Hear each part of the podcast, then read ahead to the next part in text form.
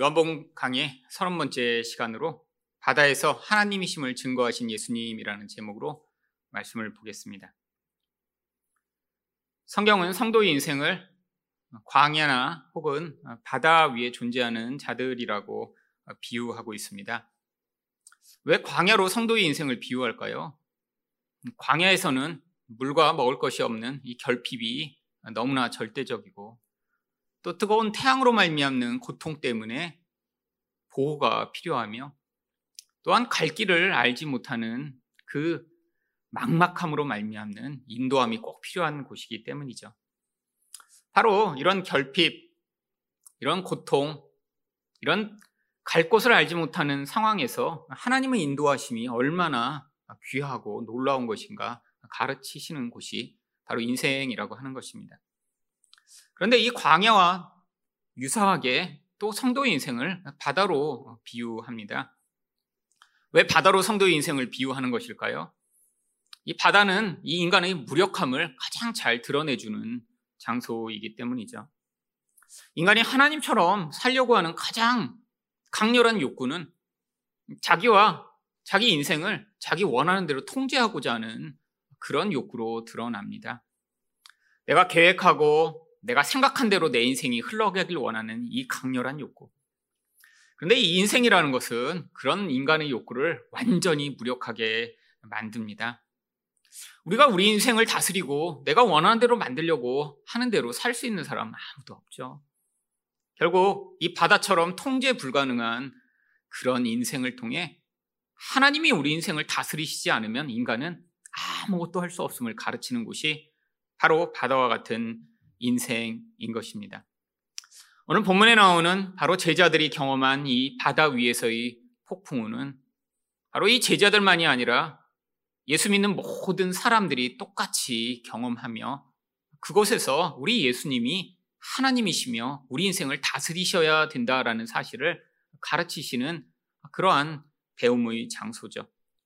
오늘 본문은 16절에서 바로 이 제자들이 이 바다 위에 지금 위치해 있음을 이렇게 설명합니다.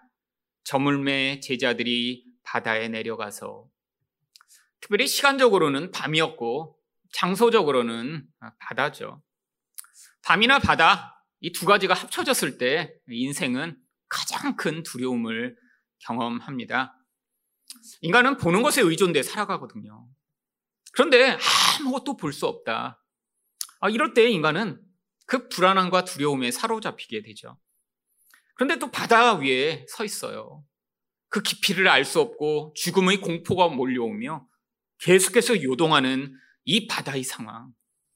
이 밤바다는 결국 인간의 가장 큰 두려움을 자극하는 그런 상황입니다. 여러분, 그런데 정말 이 제자들이 지금 바다 위에 있는 것인가요? 아닙니다. 이들이 원래 있었던 곳은 갈릴리 호수죠. 근데 성경에서는 이 호수를 호수라고 부르지 않고 항상 바다라고 부르고 있습니다. 왜죠? 바로 성경이 이야기하는 이 바다의 두려움을 이 호수를 통해 하나님이 통제하시는 특별한 상황 속에서 우리에게 가르치는 모형으로 삼고자 하신 것이죠. 근데 왜 이 제자들이 지금 이 바다 위에 배를 타고 가고 있는 것인가요?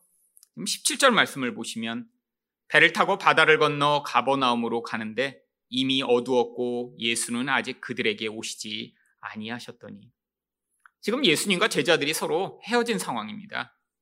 그럼 예수님은 따로 가버나움으로 가시기로 했고요.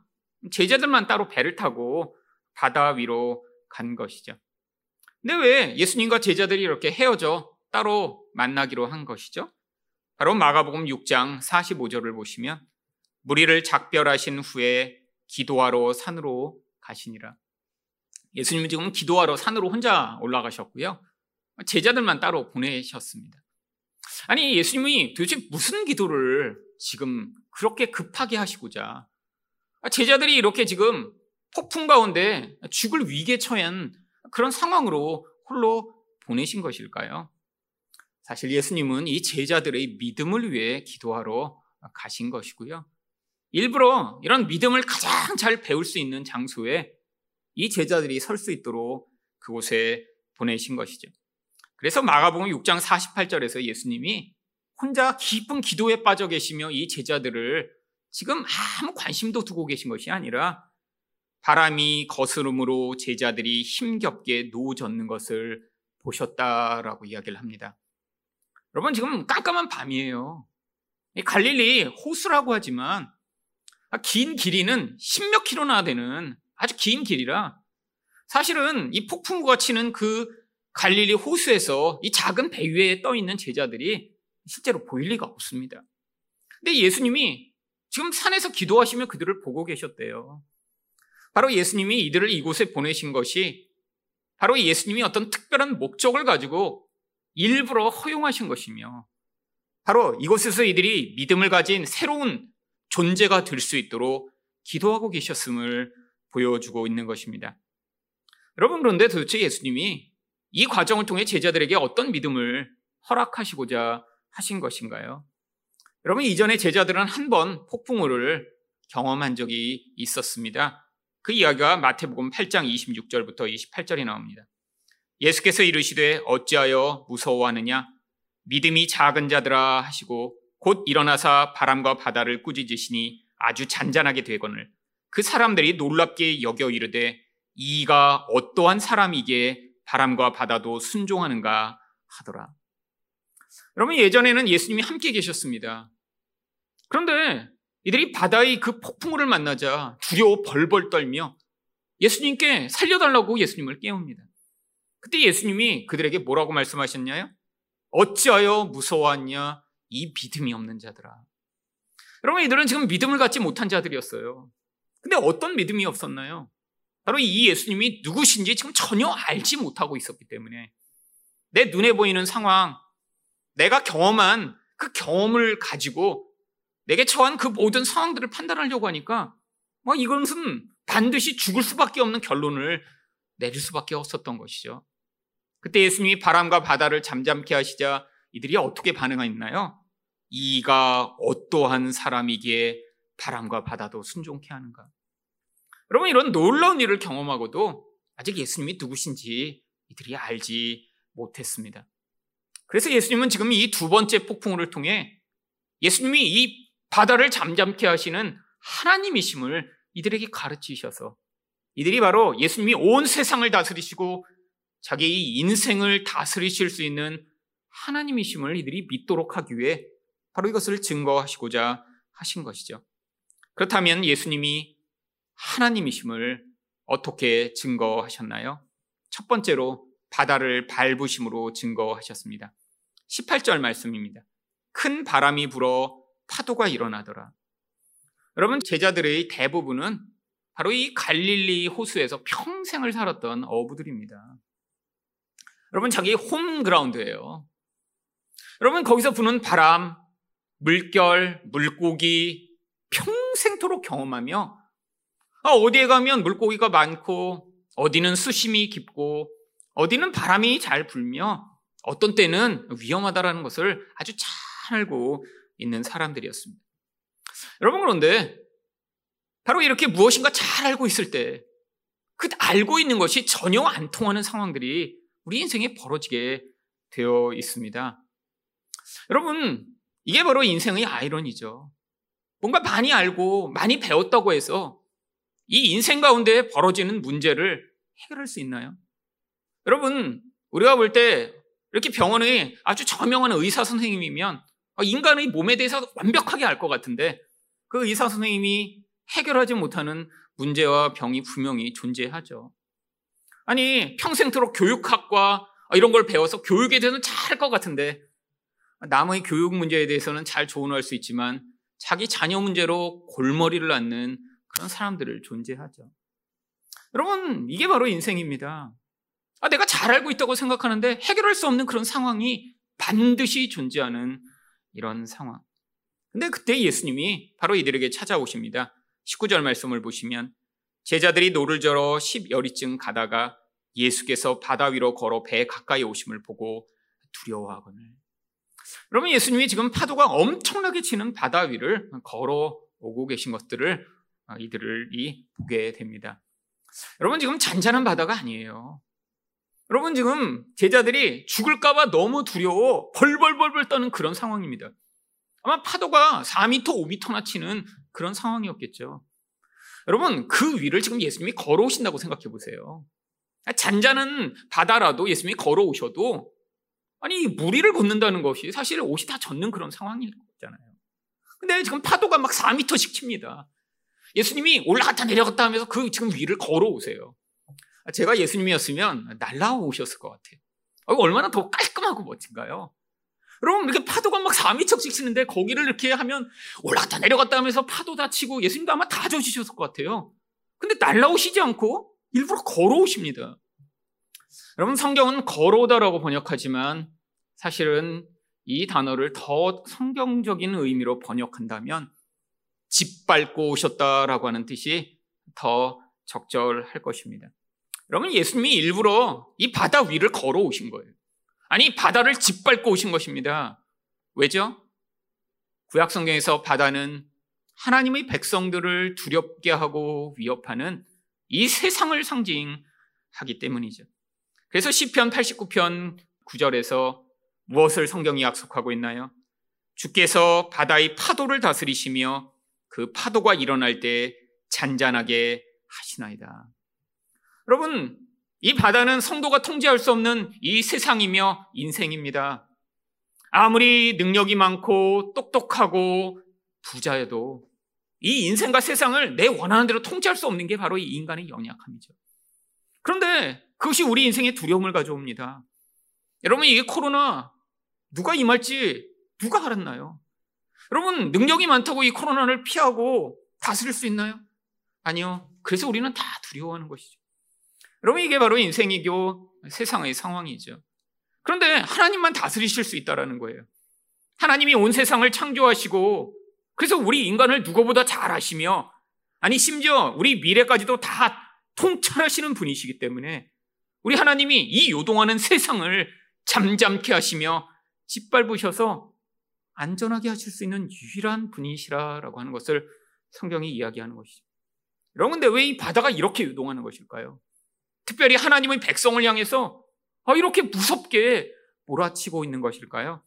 이 바다에는 바로 리워야단, 용, 악어라고 번역되는 마귀 세력이 살고 있기 때문입니다. 그래서 시편 74편 13절을 보시면 주께서 주의 능력으로 바다를 나누시고 물 가운데 용들의 머리를 깨뜨리셨습니다. 바로 우리 하나님이 성도를 위협하는 이 세상의 중심에서 이 세상을 요동케 하는 이 마귀의 머리를 깨뜨리실 것을 성경이 예언하고 있는 것입니다. 여러분, 예수님이 일부러 그래서 바다를 짓밟고 지금 걸어오고 계신 거예요. 이 성도들이 다 물에 빠져 죽을 것 같은 두려움 가운데 있을 때 내가 구약이 약속하던 그 하나님이다.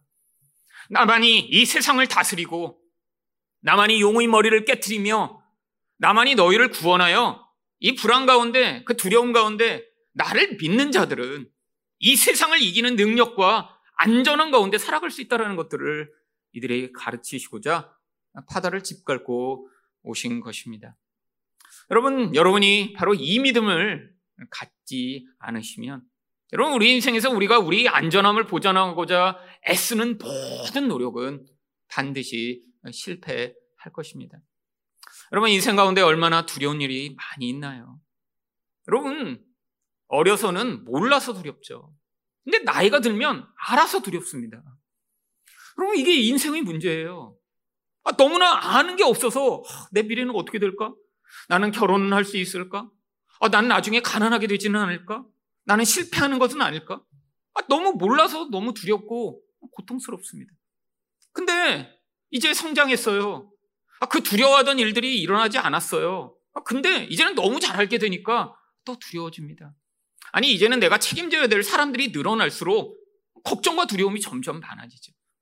여러분, 아니, 이게 결혼해서 내 아내만 있다면 어, 내 아내에게 벌어지고 내 남편에게 벌어지는 이 배우자에 관한 일이 결국 자기에게 영향을 미치니까 어떻게 될까봐 두렵죠. 그런데 아이가 생기면 이제 아이에 대한 걱정과 두려움이 이제 부모 몫이 됩니다. 아, 세상에서 자꾸 무슨 일이 벌어지고 주변 사람들이 어떠한 불안한 상황을 당할 때마다 아, 부모가 같이 걱정하고 두려워지며 자꾸 어떻게 하나요? 자꾸 자꾸 더 통제하려고 하고 아니, 내가 할 수 있는 모든 노력을 기울여서라도 어떻게 해서 그 나쁜 일이 벌어지지 않기를 열망하죠. 여러분, 그런데 내가 노력하고 애쓴다고 그런 모든 세상에 벌어지는 일들을 다 막아낼 수 있나요? 아니, 세상에 교통사고 날까봐 자동차를 안 타면 평생 그런 자동차의 위험에서 피할 수 있나요?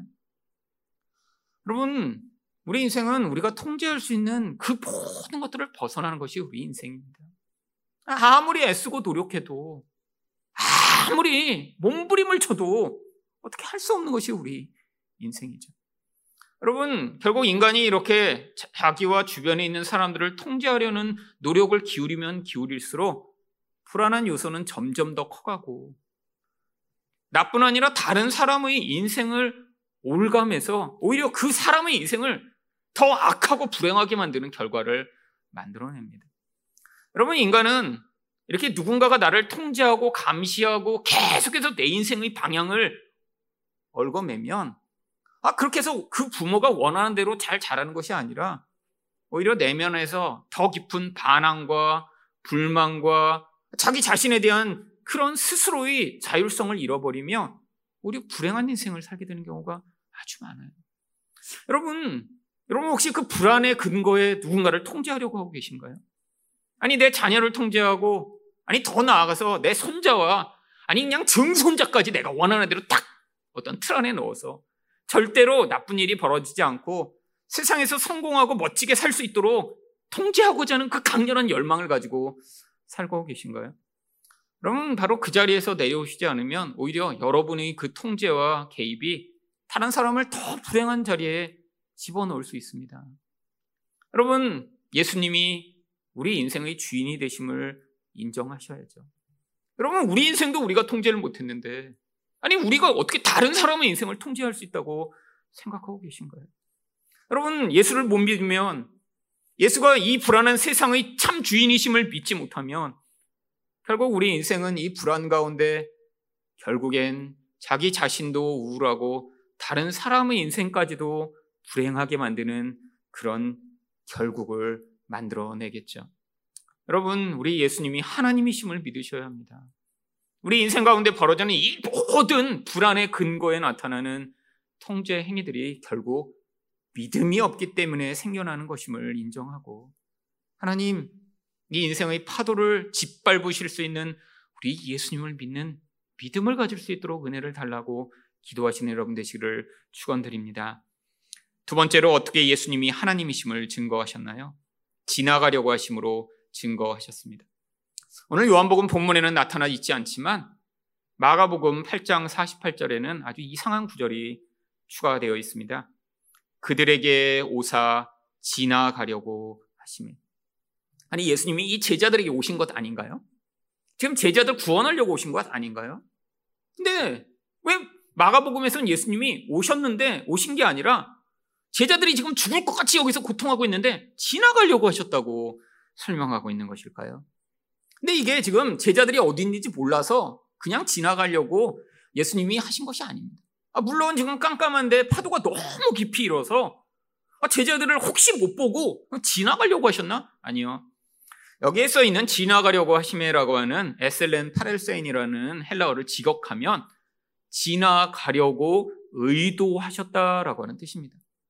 어떤 목적을 가지고 이 일을 자신이 내가 생각한 대로 하고자 일부러 하셨다라는 거예요. 여러분, 예수님이 왜 일부러 지나가려고 하신 것일까요? 여러분, 이게 바로 자신이 하나님이심을 보이시고자 한 행동입니다. 여러분, 구약성경에서 바로 이 똑같은 구절이 세 번이 나옵니다. 가장 처음에 나오는 게 바로 출애기 33장 22절을 보시면 내 영광이 지나갈 때 내가 너를 반석 틈에 두고 내가 지나도록 내 손으로 너를 덮었다가 하나님이 인간을 지나가신 경우가 처음으로 나오는데 바로 모세를 하나님이 지나가십니다. 여러분 신해산에서 모세가 하나님께 기도해요. 하나님, 하나님의 영광을 보여주세요. 하나님을 제발 제가 보고 싶습니다. 하나님 제발 제 소원을 들어주세요. 엄청나게 기도해요. 그랬더니 하나님 뭐라고 하세요? 내가 내 영광을 직접 보지 못하리니 내가 너를 바위 틈에 넣고 너를 손으로 덮은 뒤에 내가 너를 지나가 버리겠다. 왜요? 인간은 죄인이라 모세처럼 탁월한 인간이라도 하나님을 직접 대면해 볼 수 없었기 때문에 하나님이 그에게 오셨지만 그를 만날 수 없어 지나가려고 하심을 보여주시는 것입니다. 이게 바로 구약 성경에서 하나님이 인간을 최초로 지나가신 기록이죠. 여러분 근데 똑같은 신화에서 하나님이 또 다른 사람을 지나가십니다. 바로 열왕기상 19장 11절을 보시면 예수께서 이르시되 너는 나가서 여호와 앞에서 산에 서라 하시더니 여호와께서 지나가시는데 여호와 앞에 크고 강한 바람이 산을 가르고 바위를 부수나 바람 가운데 여호와께서 계시지 아니하며 바람 후에 지진이 있으나 지진 가운데에도 여호와께서 계시지 아니하며 그러면 엘리야도 지금 낙심하고 지친 상황이에요. 이세벨이 죽이겠다고 해서 낙담하여 아 나 죽고 싶습니다가 했는데 하나님이 로뎀 나무 밑에 있는 그를 천사를 보내 떡을 먹이시고 물을 먹이셔 회복시키신 뒤에 이 신의 산까지 이르게 하셨습니다.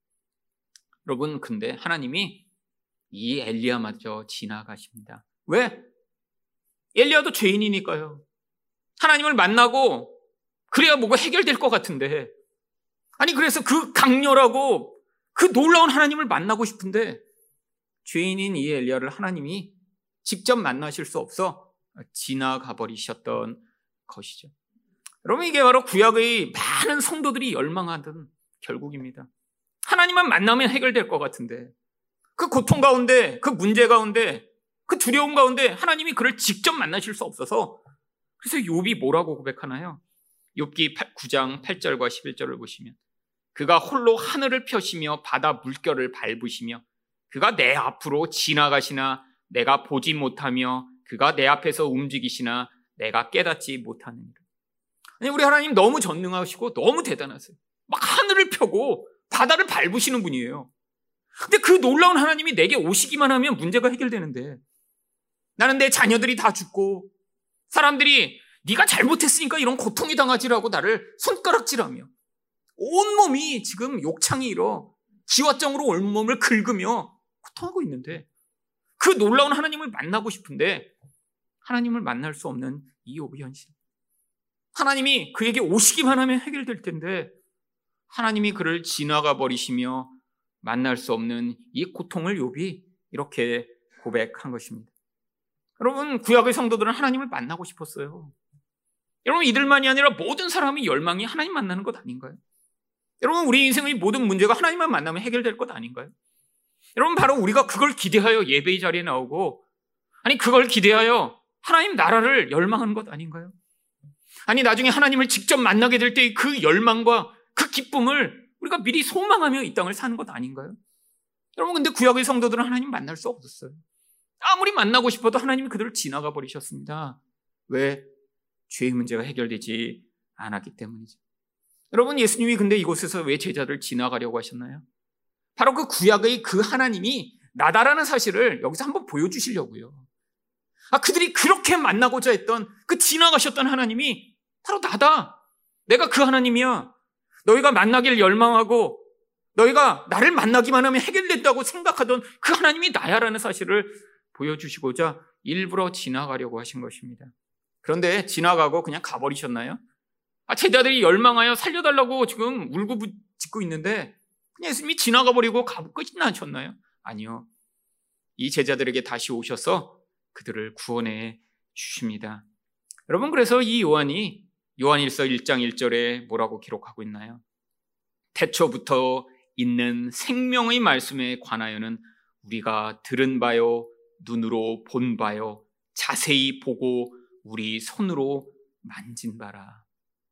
여러분 그렇게 열망하던 하나님을 들었을 뿐 아니라 눈으로도 봤고 심지어는 그 예수님을 직접 만졌다라고 고백하고 있는 거예요. 여러분 이 제자들 하나님을 이렇게 만나고 하나님을 이제는 직접 경험할 수 있는 그 놀라운 은혜가 예수 그리스도를 통해 임한 것이죠. 여러분 근데 우리는요.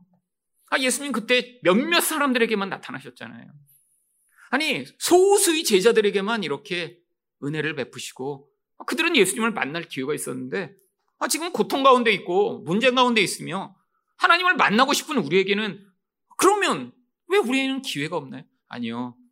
예수님이 그래서 요한복음 14장 16절에 뭐라고 말씀하셨나요? 내가 아버지께 구하겠으니 그가 또 다른 보혜사를 너희에게 주사 영원토록 너희와 함께 있게 하리니. 여러분 보혜사 이 보혜사라는 뜻이 무엇인가요? 옆에서 이야기를 해주며 돌보아주며 은혜를 베푸는 자라고 하는 것입니다. 아니 예수님은 육체를 입고 오셔서 모든 사람과 함께 계실 수가 없었어요. 근데 이제는 예수님이 떠나시고 대신 우리 모두 예수 믿는 자에게 성령 그 성령을 보호해서 옆에서 계속 도와주고 말해주고 은혜 베푸는 분을 주셔서 영원히 함께 있을 수 있도록 해 주시겠다고 약속하신 것입니다. 여러분, 믿음이 있어야 이 성령을 보고 그분과 교제하고 그분의 위로를 받고 이 두려움에서 벗어날 수 있는 것이죠. 여러분, 우리와 성령이 함께 계시다고 성경은 약속하고 계십니다. 여러분, 근데 왜 우리 인생에 이렇게 두려움이 끝나지 않는 것이죠? 우리 인생의 이 혼란과 고민이 끝나지 않는 것이죠. 바로 이 고통의 과정을 통해 참 믿음을 가진 자로 만들어내시고자 하는 것입니다. 여러분, 믿음이 하늘에서 딱 그냥 임해. 마치 어떤 능력을 갖는 것처럼 우리에게 주어져서 아, 옛날엔 믿음이 없다가 뭐 믿음이 50만큼 능력이 주어지면 믿음이 생기는 게 아니에요. 이 믿음을 반대하는 우리 눈으로 보는 것으로 의존하여 살아가는 이 우리 본성, 나의 욕망을 위해 하나님이 능력이 필요한 이 기복적 마음. 여러분, 우리 안에서 이 육신이라는 존재가 약해지고 두려움으로 똘똘 뭉친 그 존재가 힘이 약해져야지만 우리 안에서 성령으로 말미암는 눈으로 보지 못하더라도 말씀을 믿는 그 믿음이 발휘될 수 있으며 눈에 보이지 않더라도 예수 그리스도가 온 세상을 다스리시는 분이시며 내 인생의 주인이라는 사실을 믿게 되는 그 믿음이 발휘되는 것입니다. 결국 제자들처럼 이렇게 두려워하는 인생의 여정, 정말 내가 알고 있는 모든 능력과 경험이 아무 소용없다는 사실을 고백하는 자리에 이를 때 그 과정에서 우리 믿음이 조금씩 자라가며 내가 내 주인이 되고 내가 내 인생의 하나님인 것처럼 살던 자리에서 내려와 예수가 내 인생의 주인이시며 통치자이심을 고백하는 자리에 섰을 때 우리가 바로 이 믿음을 가진 자로 성장하게 되는 것이죠. 마지막으로 어떻게 예수님이 하나님이심을 증거하셨나요? 나다라고 말씀하심으로 증거하셨습니다. 제자들에게 이르셔서 예수님이 20절에서 뭐라고 말씀하시나요?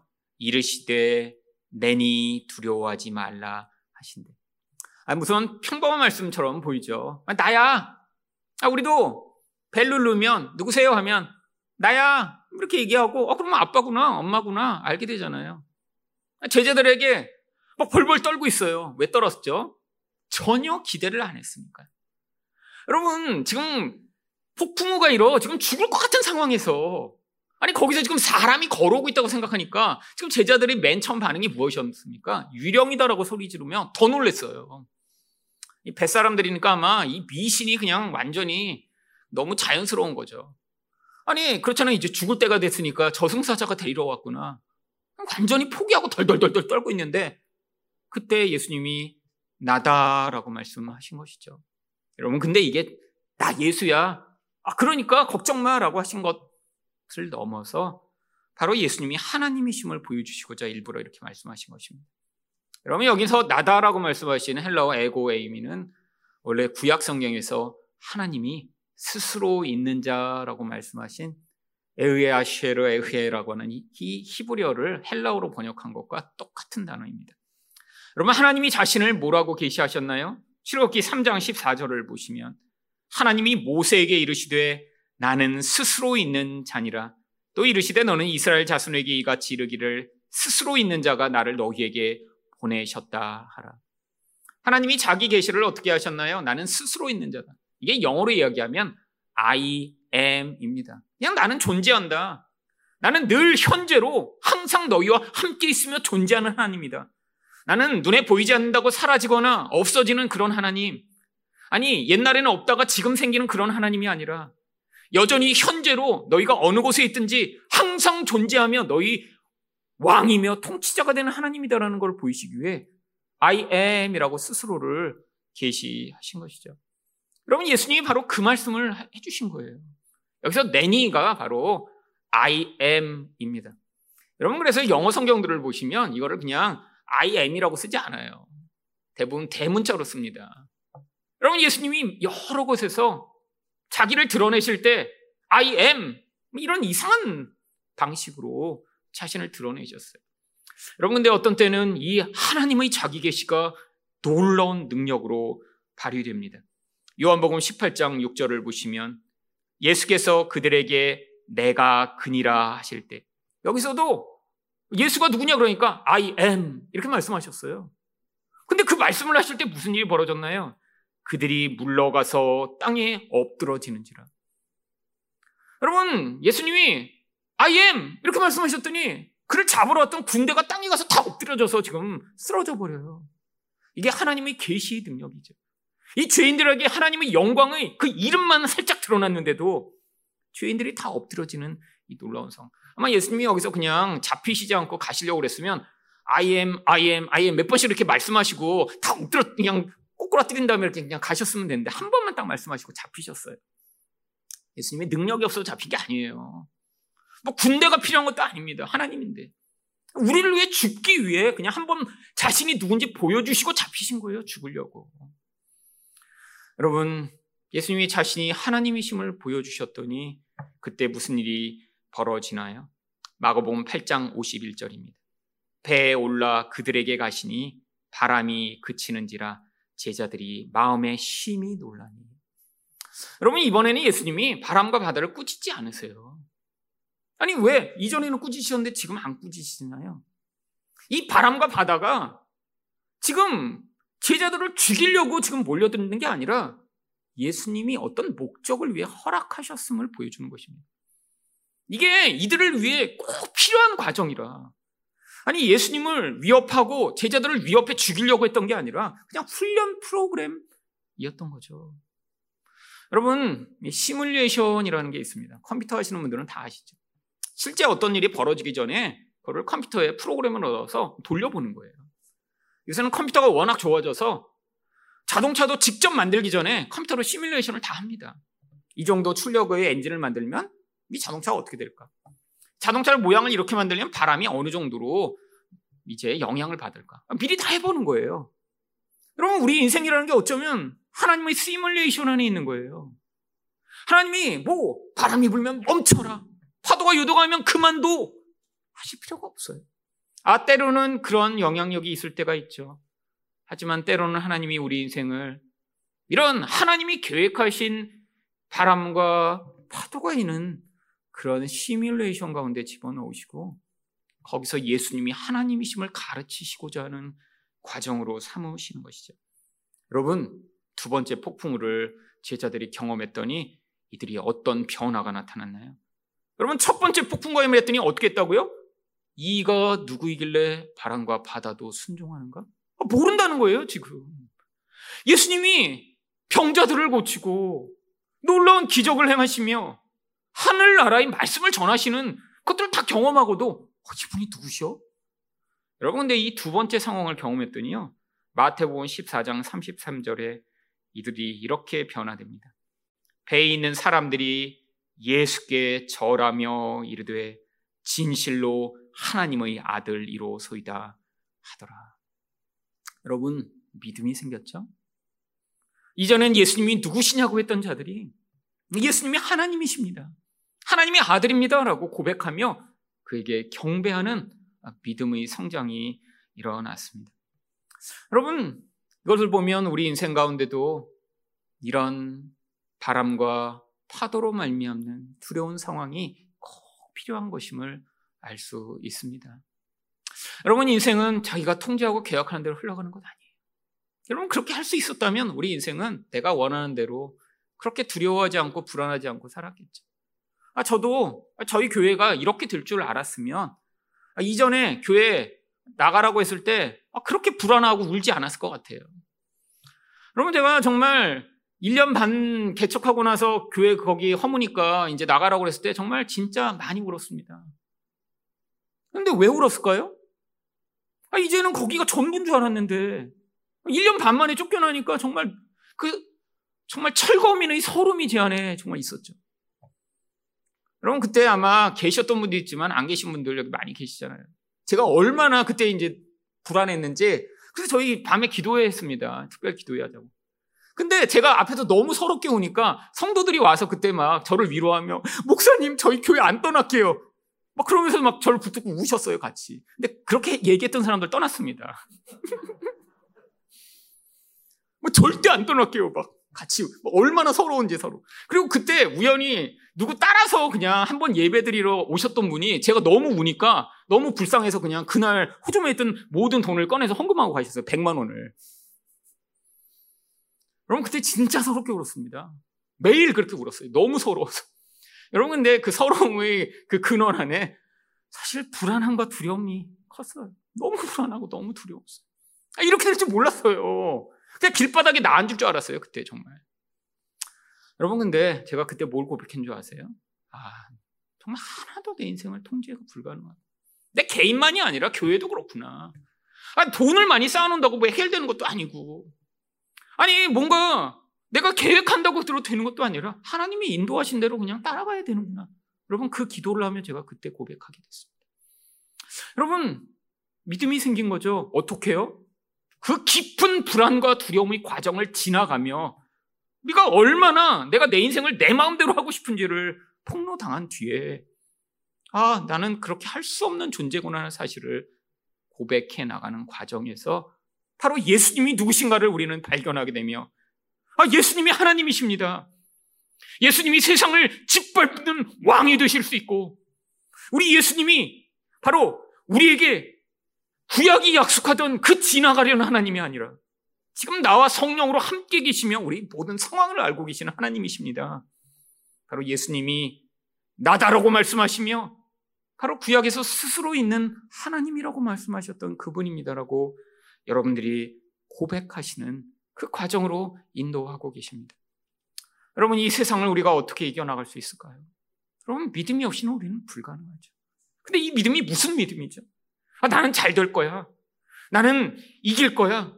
딴 사람은 실패해도 성공할 거야. 라는 그 자기 확신이 아니라는 거. 바로 예수님이 세상을 다스리시고 통치하시는 하나님이심을 믿을 때. 그리고 내 인생 또한, 아, 지금은 이렇게 불안하고 걱정되고 두렵고 도대체 뭐가 되지 않는 것 같은 그런 상황일지라도 우리 인생마저 우리 예수님이 하나님이시라 그분이 손에 달려있다는 것을 진정 인정하는 자들은 이 두려운 세상 가운데 믿음으로 말미암아 바로 이 세상에서 예수님이 하나님이심을 보이시는 그 능력을 경험하며 이 땅을 사실 수 있을 것입니다. 이 놀라운 은혜를 경험하는 여러분 되시기를 예수 그리스도 이름으로 축원드립니다.